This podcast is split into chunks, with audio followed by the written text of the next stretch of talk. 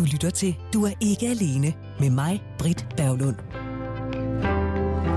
Og det er en udgave, hvor vi stiller skarp på, hvad de to køn hver især bør vide om hinanden. I den første time, der talte jeg med mandementor Anders Witzel, der fortalte, hvad den i gåsøjne moderne mand bokser med, fordi øh, han har altså sit at slås med.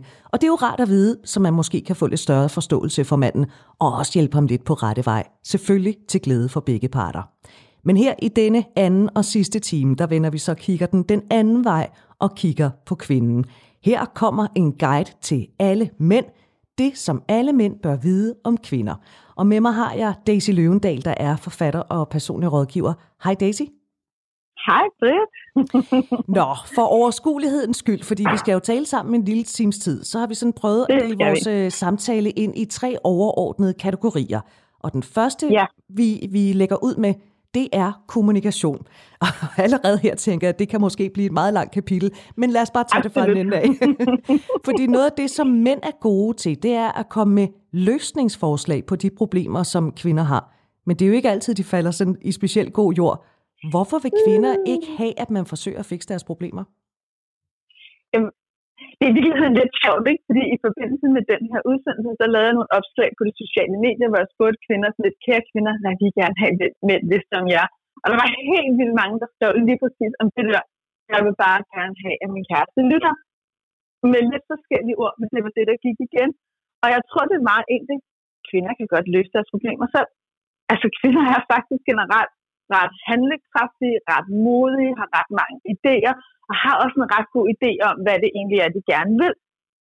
Så, så når det er, at man kommer, når en kvinde ofte kommer hjem efter en lang dag, og siger, ej, nu skal du høre, at der skete det, og jeg føler, at nu så bum, bum, bum. Og manden så siger, Nå, hvorfor gør du ikke bare det? Så føler hun sig ikke set. Hun føler sig ikke hørt. Hun føler sig ikke rummet. Fordi nogle gange, når det er, hun taler, så er det fordi, hun har brug for at være i proces, at dele sine følelser og give sig selv et rum til faktisk at så udforske, hvad der sker inde i hende.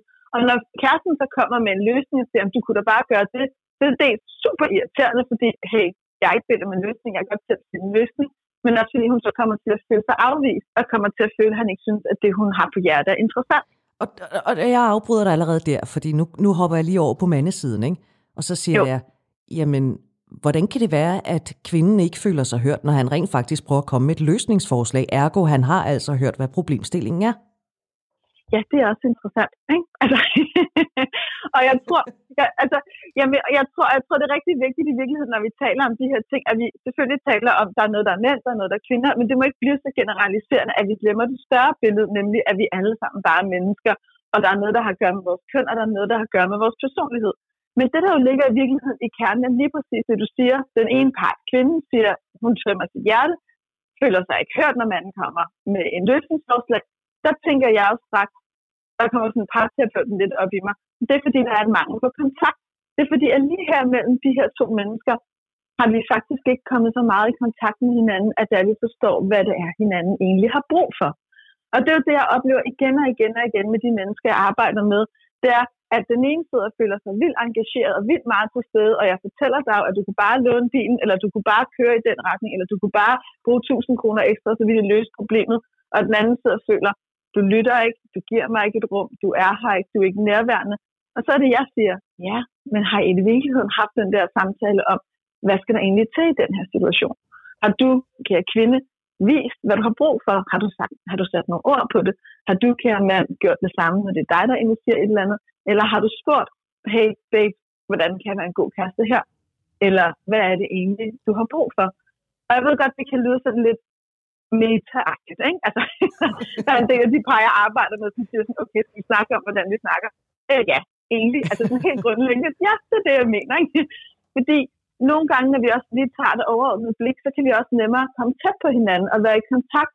Fordi kender ikke det der med, når man er i tæt kontakt, så er der bare flow, og så er der bare åbne sluser, og vi kan alt, og vi kan snakke om alt, og alt er skide sjovt, og der var lige et bump på vejen, og det kører vi bare henover med en fest. Men, men når vi ikke er i den der tætte kontakt, og vi ikke får skabt den der tætte kontakt først, så er det alt bliver sværere. Men Daisy, nu har vi talt sammen i lige knap fem minutter. Ja. Øh, er, det, er det allerede her, at vi skal hive den gamle hest af stallen, der hedder, øh, kvinder forventer, at mænd kan læse deres tanker. Fordi hun kunne jo i virkeligheden også bare, hvis hun kommer hjem og fortæller om et eller andet, så kunne hun jo også bare sige, jeg har ikke brug for, at du løser det, jeg vil bare gerne have, at du hører efter. Ja, ja det skal hun gøre. God idé, Britt. ja, den fordi, jeg. For, no, fordi jeg, altså, jeg, er der også, jeg, jeg har da også i mit 47-årige liv adskillige gange forventet, at en mand selvfølgelig kan da læse mine tanker, og så bliver jeg irriteret, hvis han ikke kan. Men er, er det ikke også lidt det, vi er ude i her? Jo, altså i det hele taget, så tror jeg, at både vi kvinder og os mennesker øh, har super svært ved i virkeligheden at sætte ord på, hvad det egentlig er, vi har brug for. Og det har vi, fordi et, det er vi ikke opdraget til, det er ikke noget, vi har lært, det er ikke nødvendigvis noget, vi spørger os selv om. For der ligger jo lidt i den her ting, at hvis jeg skulle kunne fortælle dig, hvad jeg har brug for, og hvordan du er en god veninde over for mig, eller jeg skal kunne fortælle min kæreste, hvordan han er en god kæreste, så skal jeg faktisk have givet mig selv et øjeblik til lige at mærke efter. Jeg skal lige have stillet ind på mig selv og sagt, okay, så når jeg nu åbner døren og begynder at tømme mit hjerte for, i mit tilfælde vil det være Ingvar, hvad er det så egentlig, jeg har brug for at gøre, så jeg kan kommunikere det, så jeg kan sige, prøv at høre her, du skal ikke komme med alle dine løsningsforslag, du skal bare holde om mig, eller lytte, eller whatever. Men rigtig mange mennesker, rigtig mange kvinder, har i virkeligheden svært ved at tage sig selv den plads, altså give sig selv det rum til i virkeligheden at finde ud af, hvor er jeg henne i det her, hvad er det, jeg har brug for. Og rigtig mange mennesker føler også, alle forbudt i virkeligheden at, at tage det, de vil have. Uh, ikke? Og der vil jeg sige, der, der, der oplever jeg også, når vi nu taler mand og kvinder, at det der rigtig mange kvinder, der synes er rigtig svært. Så rigtig mange kvinder bruger rigtig meget energi på at være alt for alle. Så når de endelig kommer hjem, og det er deres sikre havn, og det er deres mand, og det er ham, der står der og breder armene ud, før de så forsvinder ind i den farve, så glemmer de i virkeligheden måske nogle gange også at fortælle, hvordan han er en god farve. Hvad er det egentlig, jeg har brug for lige nu? Fordi de føler, må jeg godt bede om det? Må jeg godt sige, hvad jeg har behov for? Det er der virkelig mange voksne kvinder, der har svært ved i virkeligheden at bede om. Det er jo ret vildt. Det er ret vildt. Det er jo ret vildt, hvor, altså, det er meget, altså, og det er sådan et emne, der kommer op hele tiden, både omkring kommunikation, omkring forventninger, omkring øh, arbejdsfordeling, og hvem skal støtte og hvem skal have en børn, omkring seksualitet. Der er jo masser af mennesker, som i virkeligheden aldrig har sat sig ned, hverken helt at udforske deres eget, hverken indre psykiske landskab eller kropslige landskab. Og så måske, jeg møder masser af par, der aldrig har haft virkelig dybe, intime samtaler om, hvad kan jeg egentlig lide, eller hvad kan jeg ikke lide, og hvordan føles det her. Jeg havde for eksempel sådan et par her på nylig, bare for at nævne sådan et klassisk eksempel, hvor de havde aldrig haft sex, når det var, hun menstruerede. Og, og, og, så begyndte de sådan at åbne det lidt op, ikke, ikke fordi, ikke fordi de kom og sagde, at jeg gerne snakke om sex og menstruation, det kom i nogle andre sammenhæng. Men det, der var, men det, der var lidt interessant ved det, det var, han havde en idé om, han i virkeligheden havde med for tidligere kærester, at, at kvinder kan ikke lide at blive rørt, når de har menstruation. Ikke? Altså, så, så, det, så det gav ham lidt sådan en følelse af, at så skal man nok bare lade være med at holde sig fra, så jeg vil gerne være en god kæreste, jeg initierer ikke noget der. Det gav hende en følelse af, at han i virkeligheden synes, at hendes menstruation var lidt ulækker og han i virkeligheden synes, det var lidt klart. Jamen, så... I virkeligheden var han super ligeglad. Så kan det jo fandme heller ikke gå andet end galt, altså. Nej, præcis. Men i de mange år, de havde været sammen, havde de aldrig nogensinde stillet det der grundlæggende åbne spørgsmål. Hvordan har du det egentlig med sex og menstruation? Og det kan jo gå begge veje. Det er både kvinden, der kan sige det til manden, det er manden, der kan sige det til kvinden. Hvis det her par, eller i det øjeblik, det her par egentlig fik gravet det her spørgsmål frem, så fik de egentlig en rigtig fin snak om lyst seksualitet og grænser, hvor de opdagede, at min menstruation eller ikke menstruation, det er faktisk ikke en hindring.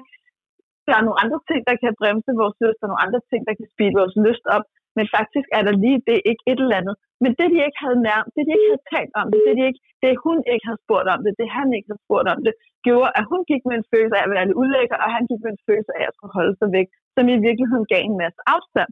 Og det kan godt være, at det lyder helt vanvittigt, når jeg sidder og siger det, og du, og du så tænker, eller andre, der lytter med, tænker, er det virkelig rigtigt? Ja, det er rigtigt. Der er helt vildt mange, hvis vi kunne se alle vores lytter lige nu og sagde, vil du helt ærligt række, hvis du kender det her, så ræk fingrene op. Så ved jeg, at der er mange, der vil række fingrene op. Fordi at vi har faktisk svært med at sige det ting. Hvor mange siger til en, en ny sexpartner som noget af det første, nu skal du høre, jeg har det sådan her i forhold til menstruation, jeg har det sådan her i forhold til min bryst, jeg har det sådan her i forhold til mit køn, hvordan har du det i forhold til dit køn? Eller må jeg prøve en gang at give dig en massage omkring dit køn, og så kan du fortælle mig, hvad er rigtig lækkert, og hvad kilder rigtig meget, og hvad er du sådan lidt mere puha, det føles lidt forbudt. Kortlægger vi hinandens kroppe? Nej, vi går ud fra, at vi ved, hvordan vi gør, fordi vi har lært det en eller anden gang i 3. G. Huha. Og det der, det... og sådan kom vi fra, at kvinden kommer hjem fra arbejde og brokker sig, til, øh, til hvorvidt man skal have sex, øh, når kvinden har menstruation eller ej. Øh, vi, kommer, vi, vi, kommer til sex lidt senere. Jeg kunne godt tænke mig lige at hive den tilbage i entréen, øh, som man siger, Daisy Løvendal. Fordi det her med, når vi kvinder kommer hjem, ikke, og så brokker vi os over vores arbejde eller vores veninder øh, til vores mænd, øh, hvad handler det i virkeligheden om? Jeg tror, at rigtig meget af det der handler om, at have brug for at finde ud af sin egen følelser. At finde ud af, jeg føler mig lidt overvældet, der sker rigtig meget. Hvor er jeg egentlig selv hen i det her? Hvad er egentlig... Jeg oplever, der er sindssygt mange kvinder, når de ved, det her, det er det, jeg tror på. Det her, det mener jeg er rigtigt. Det her, det mener jeg er forkert så har de jo utrolig meget power. Altså kvinder er jo de vildeste mennesker, også når det er, de står i deres power. Altså når en kvinde står i sin power, brystet op, hagen op, det der, det jeg tror på, så kan hun styre hele verden. Altså, ikke? Men når kvinder er i tvivl, når kvinder, og det er kvinder ofte, der er en del kvinder, som i virkeligheden er i den der, det er rigtigt, det er det forkert, og må jeg tillade mig at føle det, eller må jeg ikke, og hvad så med, tænk alle. Kvinder er på en eller anden måde mange gange meget holistisk i deres perspektiv. Jamen er det på grund af det, og hvor kommer han fra, hvor kommer hun fra?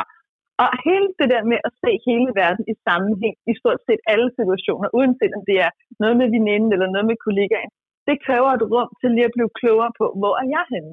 Og mange gange, når kvinder åbner en trædør og siger, ej, nu skal du høre, hvad der skete, og så sagde hun, og så sagde han, og så tænkte jeg, at måske er det fordi, at han har at blive skilt, og var det derfor? Og det hele bare kan lyde som en eller anden lang historie, hvor, hvor nogle gange mænd tænker, jeg kender en del mænd, der både kigger sådan på mig i mit liv, og ser en del mænd kigge sådan på deres kvinder i mit samtalerum, sådan, er der en pointe i det her, eller hvad er det, jeg skal med det? Altså, det er fordi, hun udforsker. Det er fordi, hun prøver selv at forstå, hvad er det egentlig, der sker, og hvor er jeg henne i det? Og det er også derfor, at kvinder nogle gange bliver så voldsomt irriterende, når mænd så fikser. Det skal lige igennem. Godt, jamen jeg synes da bare, at du skal sige det til direktionen, gør det der med den powerpoint, sige det der til dine veninder, så den kan barberes. Øh, ja, men jeg var ved at finde ud af, hvad for en der skulle barberes. Så fedt nok, at du har den analyse. Men det, hun egentlig havde brug for, var at få holdt et rum. Det var, og når jeg siger holdt et rum, så mener jeg sådan en helt grundlæggende mennesketing, at vi nogle gange bare giver en anden menneske plads til at være lige der, hvor de er, og føle lige det, de føler, og mærke, hvor de egentlig er. Men, det har, men af en eller anden grund har vi tit svært ved, og har mange mænd tit svært ved at give deres kvinder det her, fordi jeg tror, at de tit ikke er klar over, at det egentlig er det, der skal, eller de skal, som vil være godt.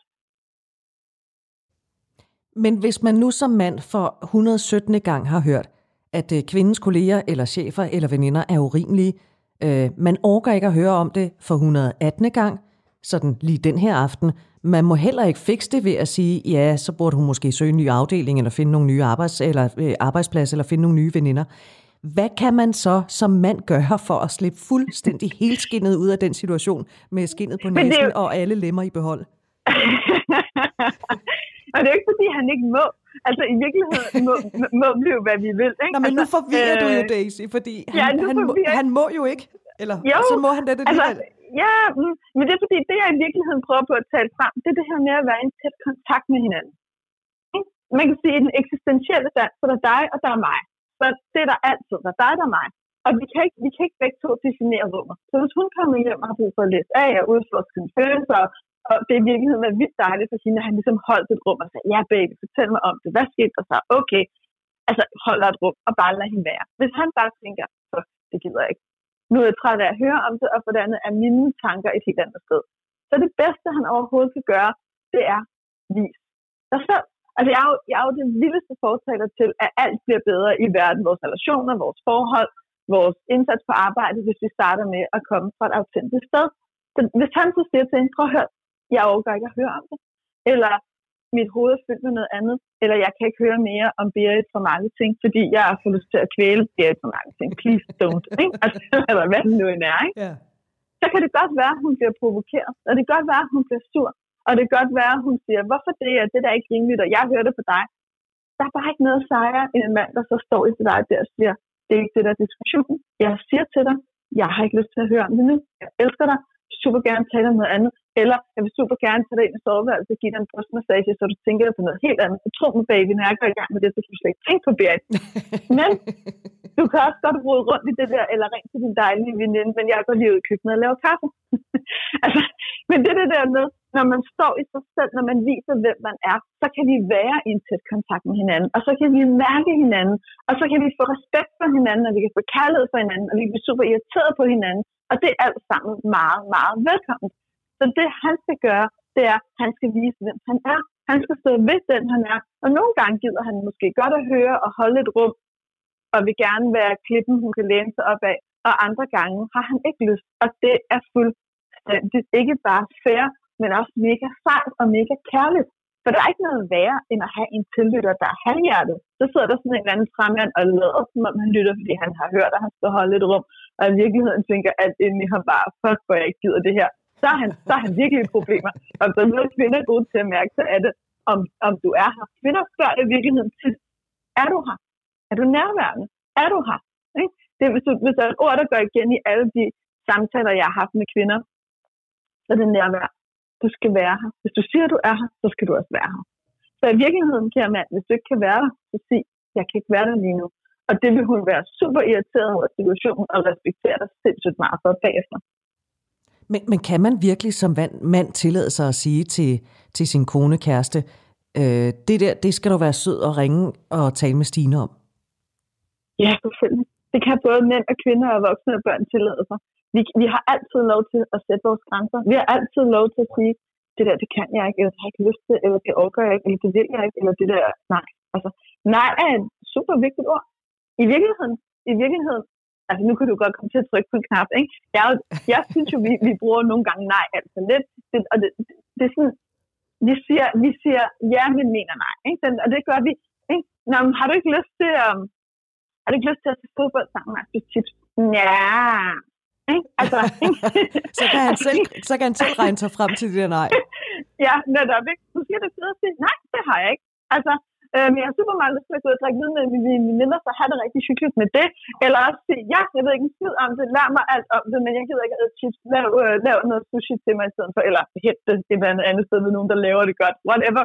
Altså, men vi, vi er jo født med en ikke bare lov til, men faktisk også, synes jeg, nærmest en forpligtelse til at vise, hvem vi er. Jeg vil da hellere vide, hvem du er. Jeg vil da hellere vide, hvem alle mennesker i mit liv er rigtigt, og hvad du virkelig har lyst til, end mennesker, der går rundt og er lidt pæne og mandagtige. Ikke? Altså, og uden at gå helt sådan på den store tangent, så har jeg jo så en kirkegård med mig her, der jo faktisk skrev om mandmennesket. Vi vil ikke have spidsborgeren og mandmennesket, der går rundt og gør det, man tror, man skal.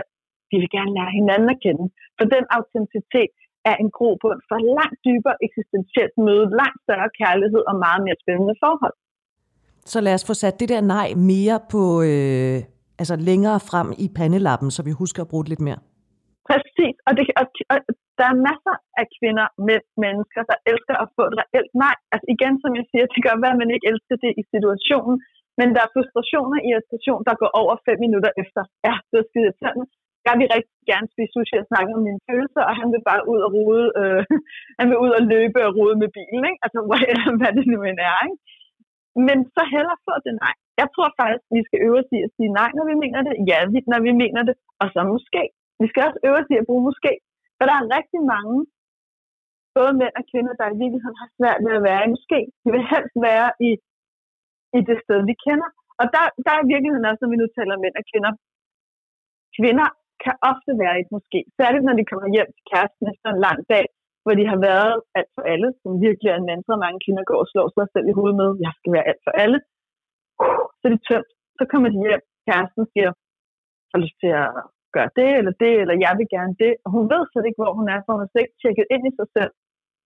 Og så ender det med, at hun siger nej. Og mange kvinder, i virkeligheden siger nej, fordi så er hun i hvert fald beskyttet. Men også så siger hun ja, uden at have sig selv med. Så bliver det mega kikset. I virkeligheden er der også mange kvinder, der vil have godt af at sige mere måske. Det ved jeg ikke rigtigt. Det kan jeg ikke lige mærke. Giv mig lige et øjeblik. Og der vil være mange mænd, der ville kunne hjælpe kvinder rigtig meget ved at sige, prøv lige en gang her, her, inden du svarer, Prøv lige at mærke efter, er det et ja eller et nej, eller er det måske? Giv dig lidt øjeblik, før du svarer mig. Det er en rigtig, rigtig god pointe. Den er proppet ned i, øh, i baglommen. Du lytter til Radio 4. Og du lytter til øh, Du er ikke alene, hvor vi øh, denne gang har sådan en todelt guide, forstået på den måde, at det er til dig, der gerne vil lære at forstå det modsatte køn lidt bedre. Alle er selvfølgelig forskellige, men formentlig så er der også nogle fællesnævnere, der kan være med til at skabe en bedre forståelse for hinanden og hinandens situation. I denne her time, der kan du altså lære at forstå kvinder bedre, også selvom du er kvinde, fordi jeg forstår sgu ikke altid mig selv, og så er det jo godt, jeg har allieret mig med Daisy Løvendal, der er forfatter og personlig rådgiver. Nu har vi øh, talt om kommunikation, Daisy Løvendal. Noget af det, der kan være en kilde til dårlig kommunikation blandt mænd og kvinder, du har allerede været lidt inde på det, det er sex. Øh, ja. I hvert fald så har vi ved, ved flere lejligheder også i det her program hørt parterapeuter fortælle, at det ganske jævnligt er en kilde til misforståelser og ligefrem mistrivsel i et parforhold. Og mm. derfor så er det også højt på listen over de ting, som mænd skal vide om kvinder. Det er det næste emne, vi tager fat på. Det er nemlig sex og kvindekroppen. Du siger, og det er meget poetisk, at kvinder er ligesom havet. Hvordan skal det forstås? Det skal jo forstås sådan, at når jeg, i hvert fald, når jeg i hvert fald sidder og ser på havet, så kan jeg blive sådan helt rørt over, hvordan at det den ene time kan være helt blidt og vuggende og sandsligt og en lys farve, og så en time efter kan det være mørkt og brusende og vildt og regn og torden på vej. Ikke? Ja, det er mig. Siger, det er mig. Ja, det, hej, ja, det er også mig.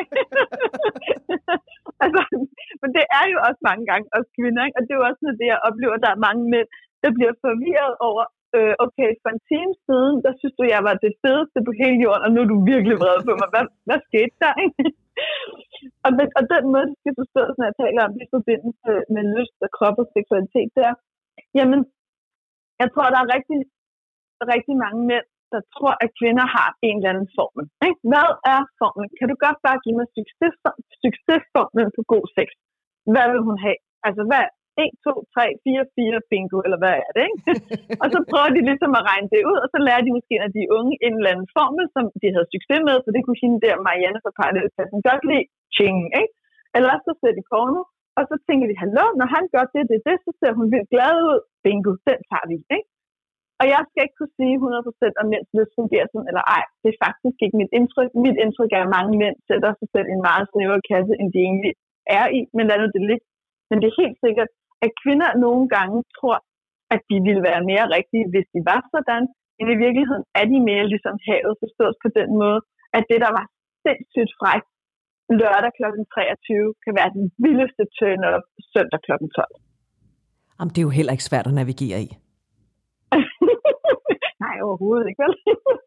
altså, og det er jo også afhængigt af, hvor kvinder er henne i deres liv. Og tænk på, hvor mange forandringer en kvinde gennemgår nu har jeg allerede sagt menstruation, så nu tager vi det igen, bare i løbet af en måned.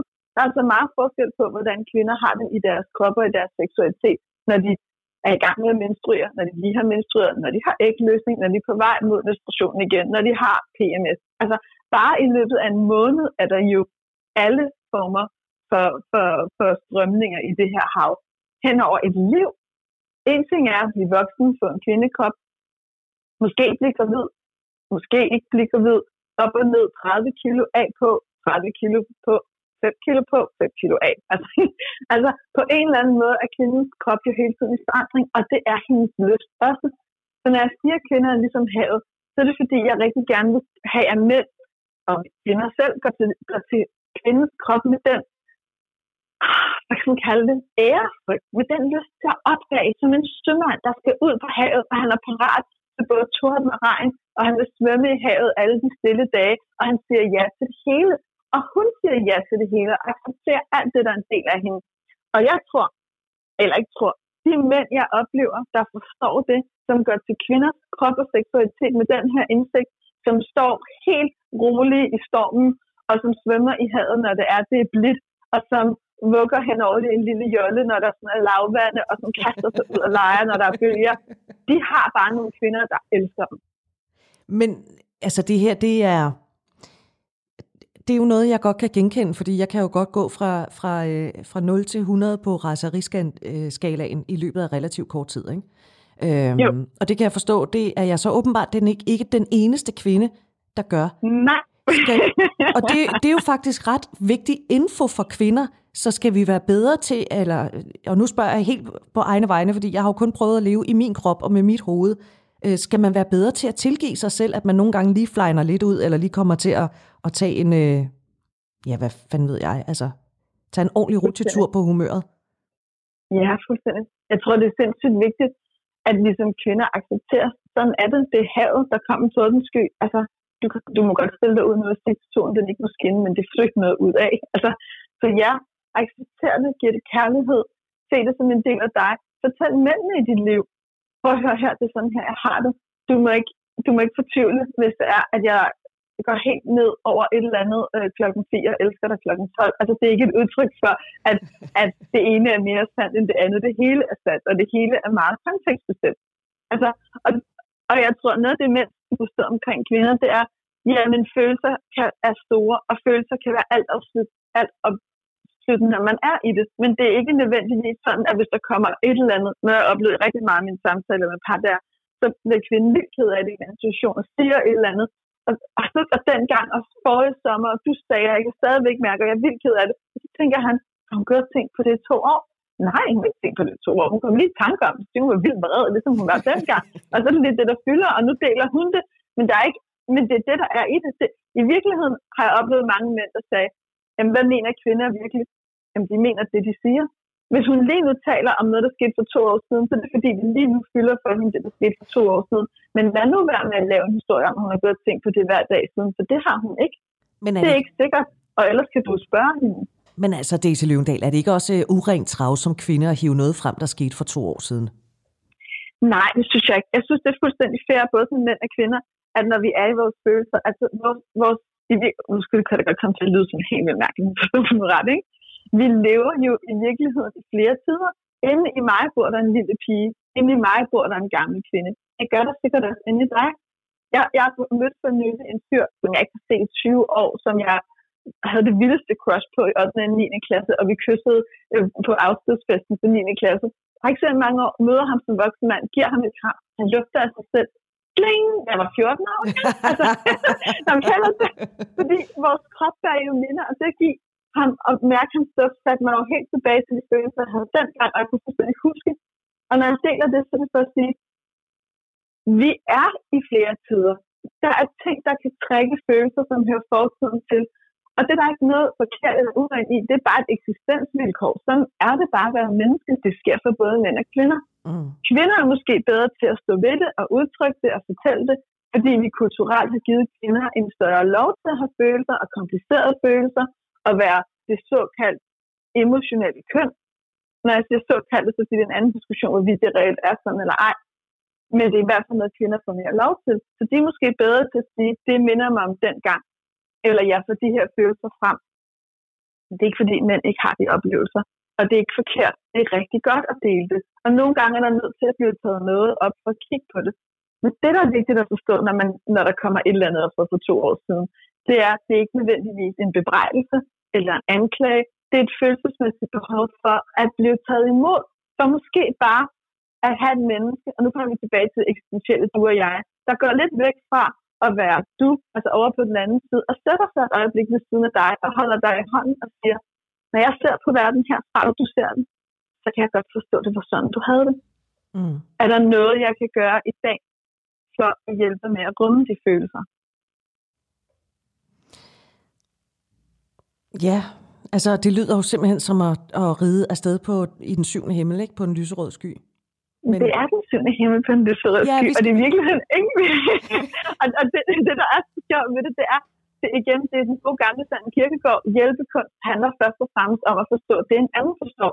Hvis vi i virkeligheden har den tilgang til alle de mennesker, vi møder, mænd i vores liv, kvinderne i vores liv, whatever it is, hvad forstår du ved verden? Hvis jeg sætter sig ned over for en partner, ny som en kæreste, har i 20 år, og siger, jeg vil gerne forstå dig. Jeg vil gerne forstå, hvad der giver dig til, hvad der får dig til at græde og glæde, hvad der får dig til at grine helt vildt, hvad der får dig til at føle dig fri, hvad der får dig til at føle, at du kan noget. Vis mig det. Vis mig dig. Så har vi begyndelsen på en fantastisk samtale. Du sagde for ikke så lang tid siden, da vi talte sådan om sex, at det, det som kvinden simpelthen kunne synes, det var øh, at det allermest frække, man overhovedet kunne komme på, og som var den vildeste turn-on øh, lørdag kl. 23, måske søndag kl. 12, der var det det bare ikke. Altså det var den vildeste turn-off, ikke? Ja, præcis. Nogle mænd, Ej, jeg har sådan godt. ja. nogle mænd vil måske opleve, at de kan have lidt svært ved at afkode, hvad vi kvinder egentlig har lyst til rent seksuelt, og ikke mindst hvornår. Øh, hvordan skal man som mand håndtere det? Jeg tror bare, man skal tage det som et grundvilkår. Okay, jeg står over for havet. Altså, it's the ocean. og på det andet ved hun det heller ikke selv, for hun er havet. Så jeg kommer til at lave fejl, jeg kommer til at blive skældt ud, jeg kommer til at få afvisning, jeg kommer til at få nej, og det er bare en del af pakken. For jeg kommer også til at få måske, og jeg ved ikke rigtigt, og jeg er da åben over for at prøve, og ja, og ja, og ja, og for helvede ja. Jeg får hele pakken, hvis jeg tør gå ind i det. Og det, jeg tror i virkeligheden, jeg vil ønske, altså at alle mænd så til sig, det er, det er ikke farligt at gøre en kvinde vred, eller ked af det, eller såret det er ikke, det, du skal ikke afkode noget, du er ikke forkert, hvis du føler de her ting.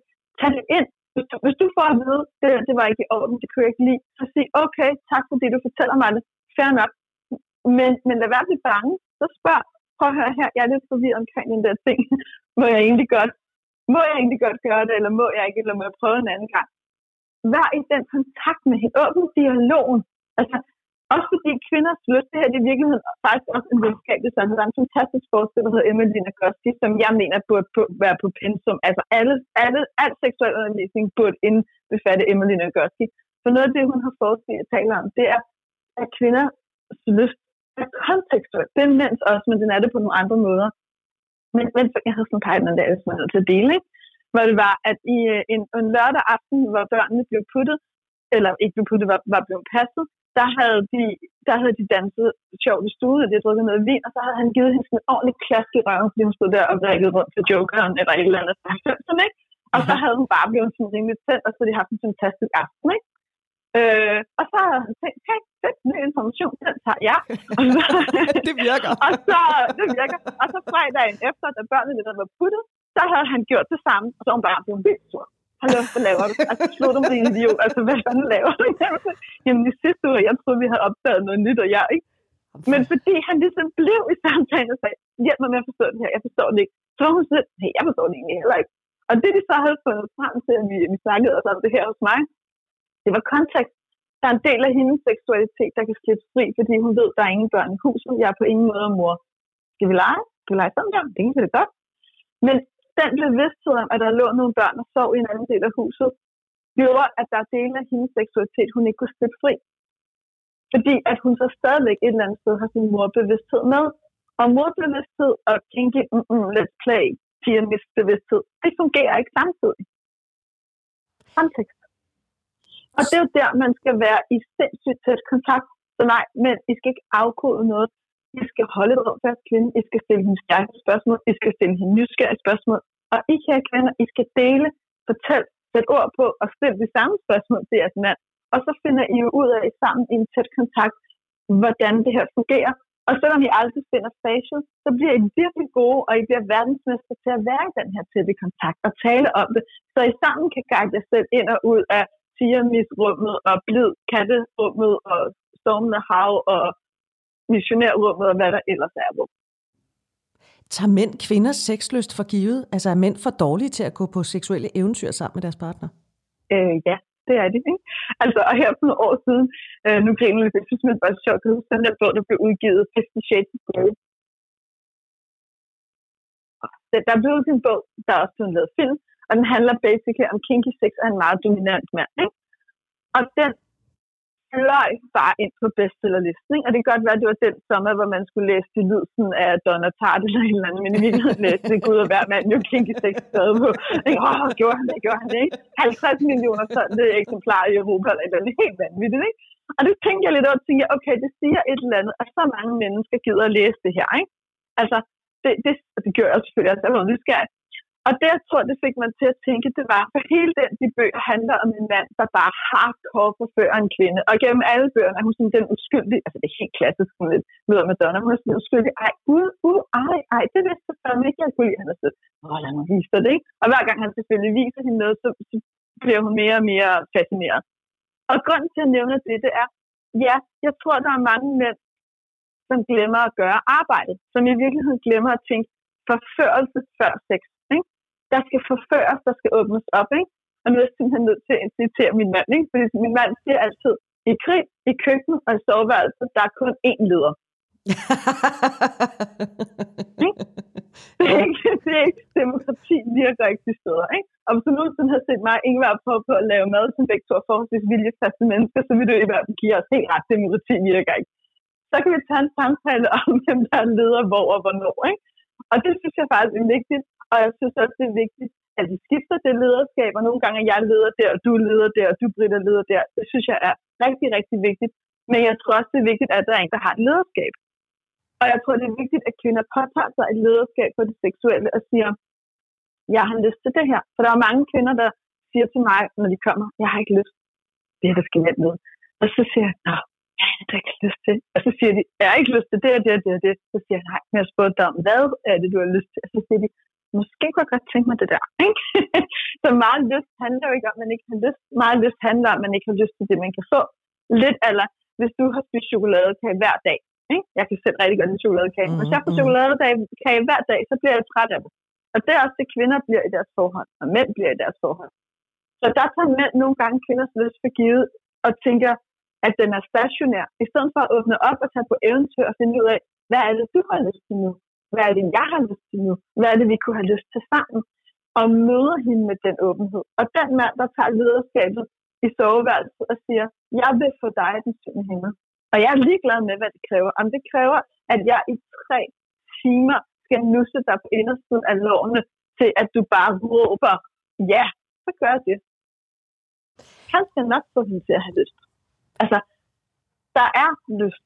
Vi skal bare nogle gange give den plads, have det lederskab, skabe det rum. Det er ligesom en frø, der skal have lov til at vokse. Og ja, kvinder skal også tage det lederskab, men mænd skal virkelig også huske at gøre det.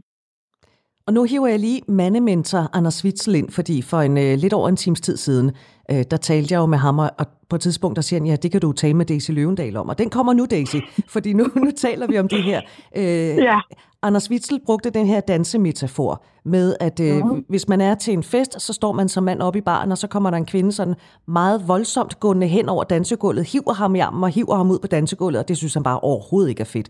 Men, øh, og det var i forbindelse med, at vi talte om, at vi, vi kvinder hvad skal være gode til at bygge vores mand op, hvor han så siger, at vi kvinder skal være bedre til, igen med en dansemetafor, at lade manden føre os og vise, kom og tag mig, kom og før mig.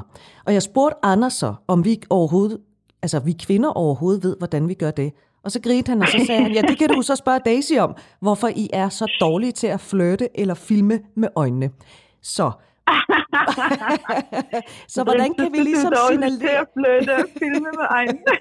ja, kan du huske filme med øjnene? Det var noget, vi gjorde i 80'erne eller 90'erne. Ja, Anders Witzel gør det så stadigvæk. Hvad hedder det? Øhm, men i virkeligheden, så er det jo også lidt i det, du taler om her, ikke? at vi skal jo også lade manden også tage teten. Men hvordan signalerer vi og siger... Jamen, jeg tror, men jeg er jo, sådan lidt, jeg er jo nok lidt for meget på Vesterbro. og Jeg tænker, signalere sætte nogle ord på, ikke? Så forstår jeg det. Som en invitation, ikke? Ej, ej, det er Men, eller, ej, det ikke helt. Fordi det, men du, han har fuldstændig ret, og det vil, der, vil jeg, der vil jeg give ham fuldstændig ret. Hvis, hvis, hvis du siger en, der skal tage lederskabet på dansegulvet, ikke? Så er det klart, det er jo kun sjovt at tage lederskabet på dansegulvet, hvis den, man så byder op til dans, går med. Fordi hvis man, hvis man ikke følger med den, der leder, så bliver det ikke en god dans. Så bliver det bare en konflikt. Så kan vi sidde i rundkreds og diskutere, hvem hvem har nogensinde fået gode danse ud af det? Ikke? Så jeg er helt enig. Hvis man i virkeligheden giver lederskabet til sin mand i en given situation, så har man selv et ansvar for at gå med, og for at lade ham vide, at man kan lide den måde, han danser på. Og for at lade ham vide, at han er velkommen, og vi er glade for, at han byder op til dans. Altså i, i virkeligheden, i virkeligheden turde gå med. Og, og jeg tror, ja, der er mange kvinder, som har svært ved at tillade sig selv at gå med, og der tror jeg faktisk, at det mænd skal forstå om kvinder, det er, at mange kvinder har en frygt.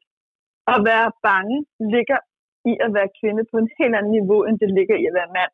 Og når jeg siger på et andet niveau, så er det mænd, har masser af frygt også. De har det bare nogle andre steder. Og den frygt, jeg taler om nu, er den kulturelle. Men vi kvinder har fået at vide, siden vi var helt unge, pas på dig selv. Har du tænkt dig at have så kort en del på?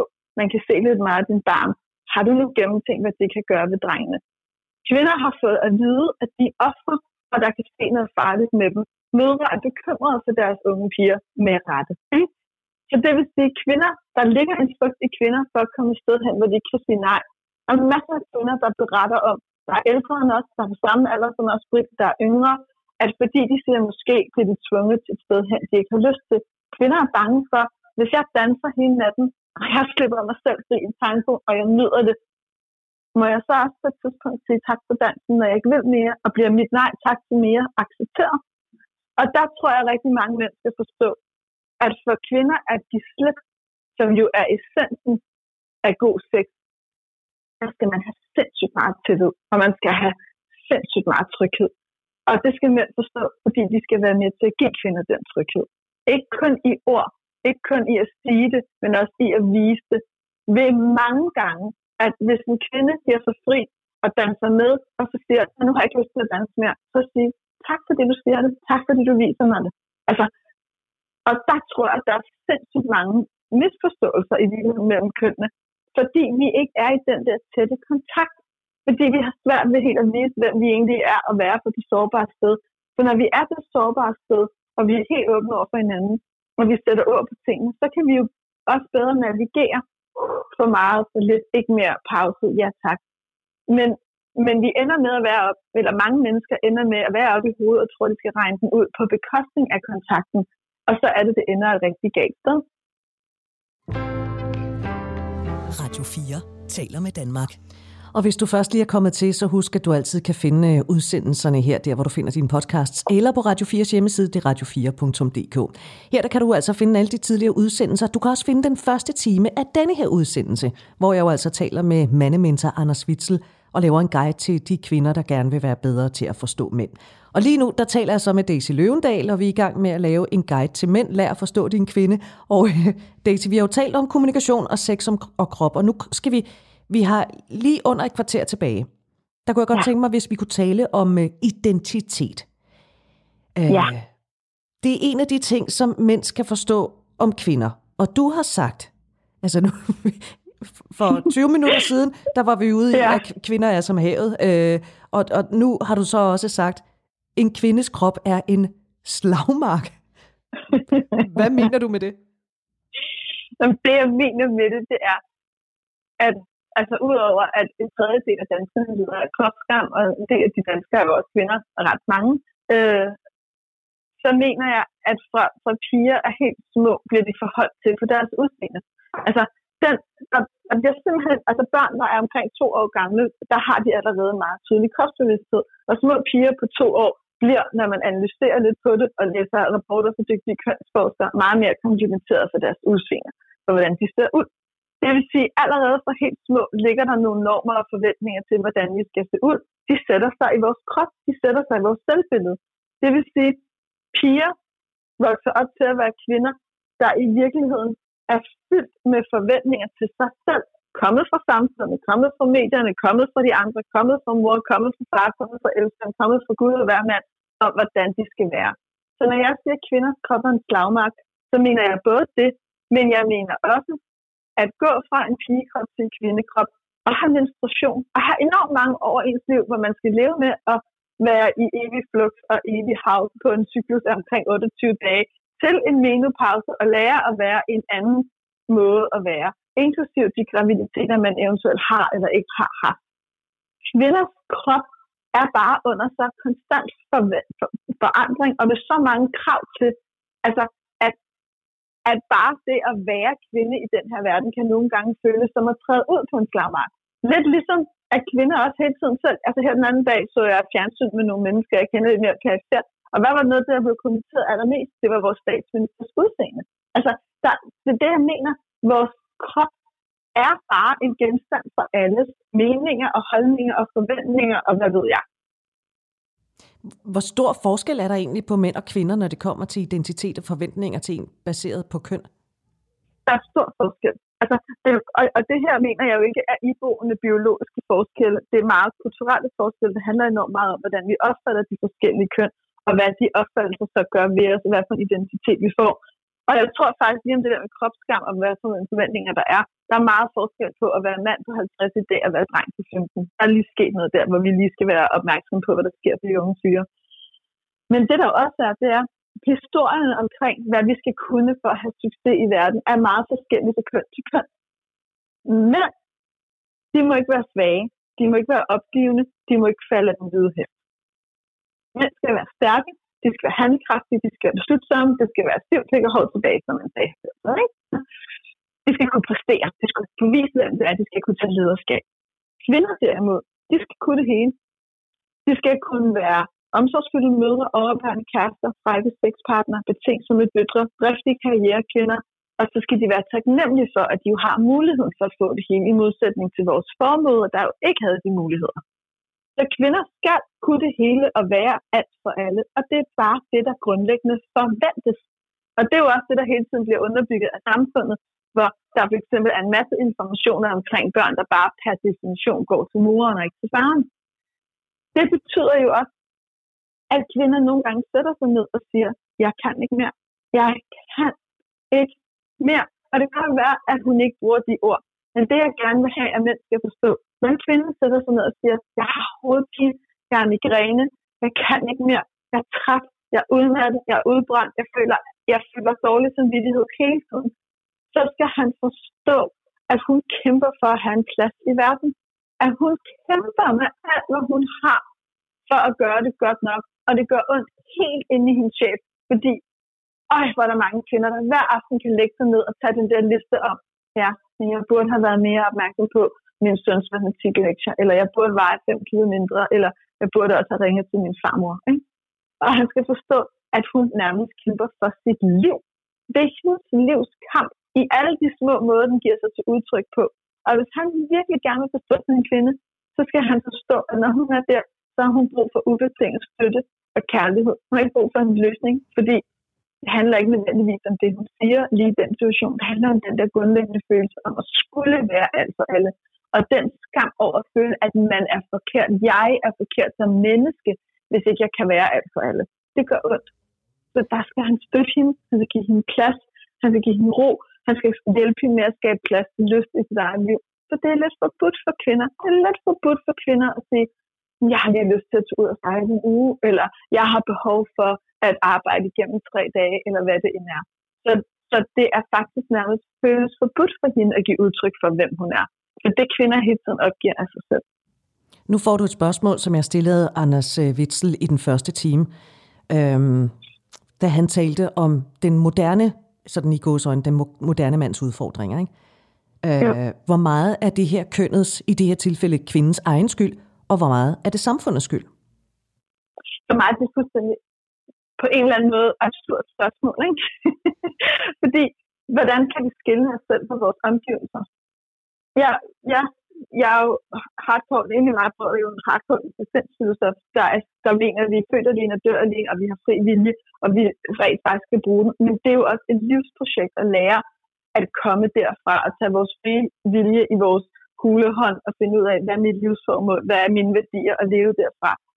Det er jo en livsopgave. Vi kan jo ikke løsrive os fra de kulturer, de familier, de samfundsforhold, som vi er født ind i. Jeg kan godt sætte mig ned, for eksempel, da jeg blev mor, opdagede at der er en hel masse informationer, der bare går til mig. Jeg er gift med min mand, vi har tre børn sammen, øh, og vi har ikke børn med nogen andre, vi har fælles forældre og myndighed. Der er intet i hele verden, der står i vejen for, at han kunne modtage præcis de samme oplysninger, eller vi begge to kunne modtage dem. De kom til mig. Så kan jeg godt sætte mig ned og drikke 8 til at sige, at jeg har gået på brug, og jeg kan godt analysere mig frem til, at bla bla bla. Men det gør jo noget ved mig. Selvfølgelig gør det noget ved mig, selvfølgelig gør det noget med dig, med alle kvinder, at siden vi var 14 år til bryster, har vi fået at vide, at vi skal passe på, hvad drengene gerne vil. Og at hvis vi er sammen med lidt for mange, så, mm, så er det ikke så godt. Du er fri.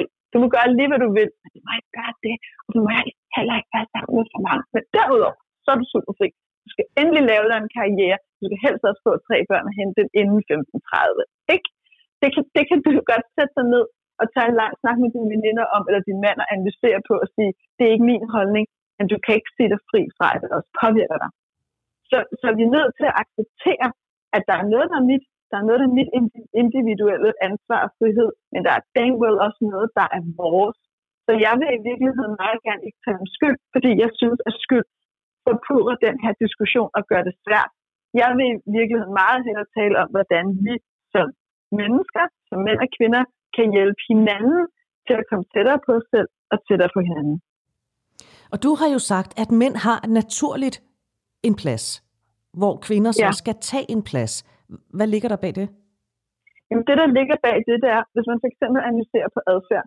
Hvis du tager en dreng og en pige, og de gør præcis det samme, de i en gruppe for eksempel, når de tager ordet, så bliver man, bruger man ord om drengen, som at sige, han er handlekraftig, det er lederpotentiale, han ved, hvad han vil frem i skolen.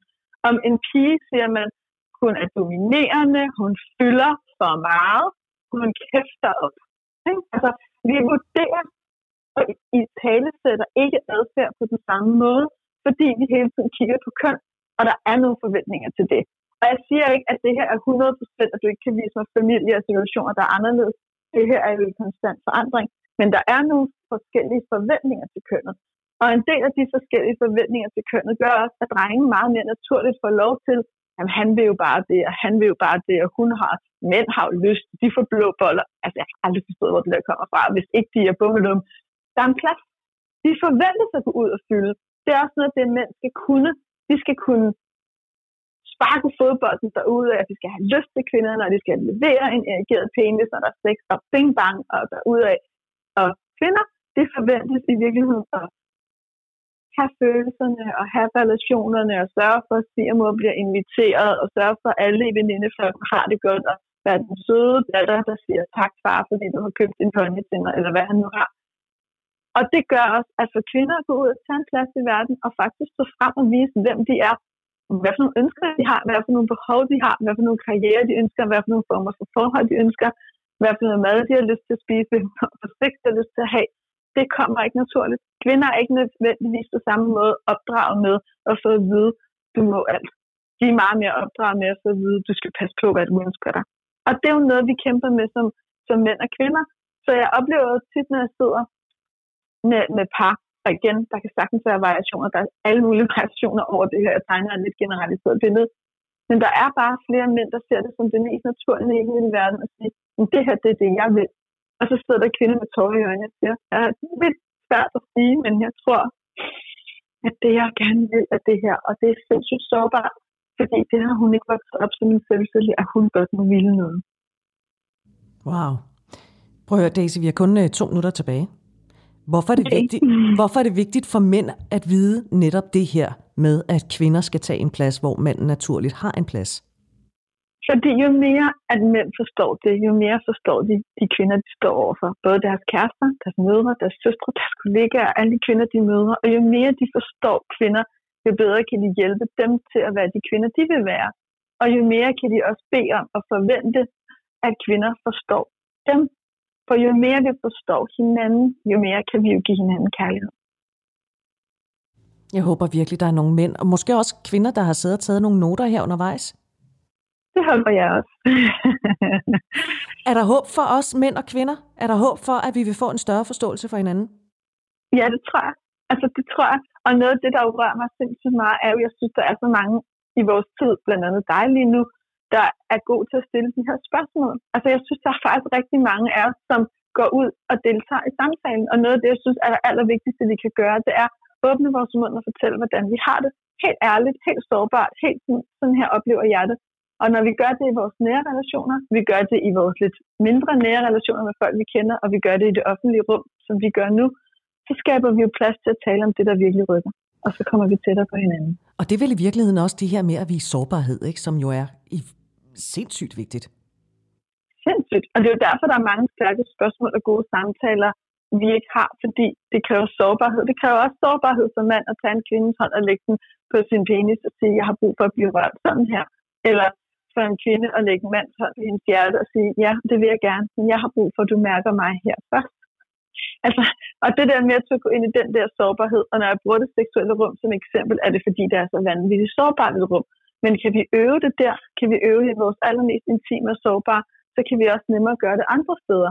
Lidt ligesom, at når vi går ud i verden og siger til de kollegaer, vi har i de sammenhæng, vi er, her er jeg, det her sådan, jeg oplever at være kvinde, hvordan oplever du at være mand? Så starter vi en virkelig, virkelig spændende samtale. Ej, jeg er helt håbefuld nu på begge køns vegne. Daisy Løvendal, øh, forfatter og personlig rådgiver. Tak fordi, at du vil gøre os alle sammen, både mænd og kvinder, øh, øh, klogere på kvinder. Jeg er i hvert fald blevet klogere på mit eget køn, og jeg har forstået, at jeg ikke er den eneste, der åbenbart er som et hav, og det skal jeg bare tilgive mig selv, at nogle gange så kan bølgerne gå håbe. lidt højt, og så andre gange. Daisy Løvendal, tak fordi du vil være med her. Tak fordi jeg måtte komme. Tusind tak. Og så vil jeg bare lige sige her til sidst, at øh, hvis du ikke har hørt hele udsendelsen, hele den første time, den handler jo altså om, hvad kvinder skal forstå ved mænd. Det er mandemenser, der øh, Anders Witzel, der fortæller om det, og du kan hente programmet som podcast, eller høre det på Radio 4's hjemmeside, radio4.dk. Og så når vi ikke mere for i aften. Programmet er produceret af Pibesource Productions for Radio 4.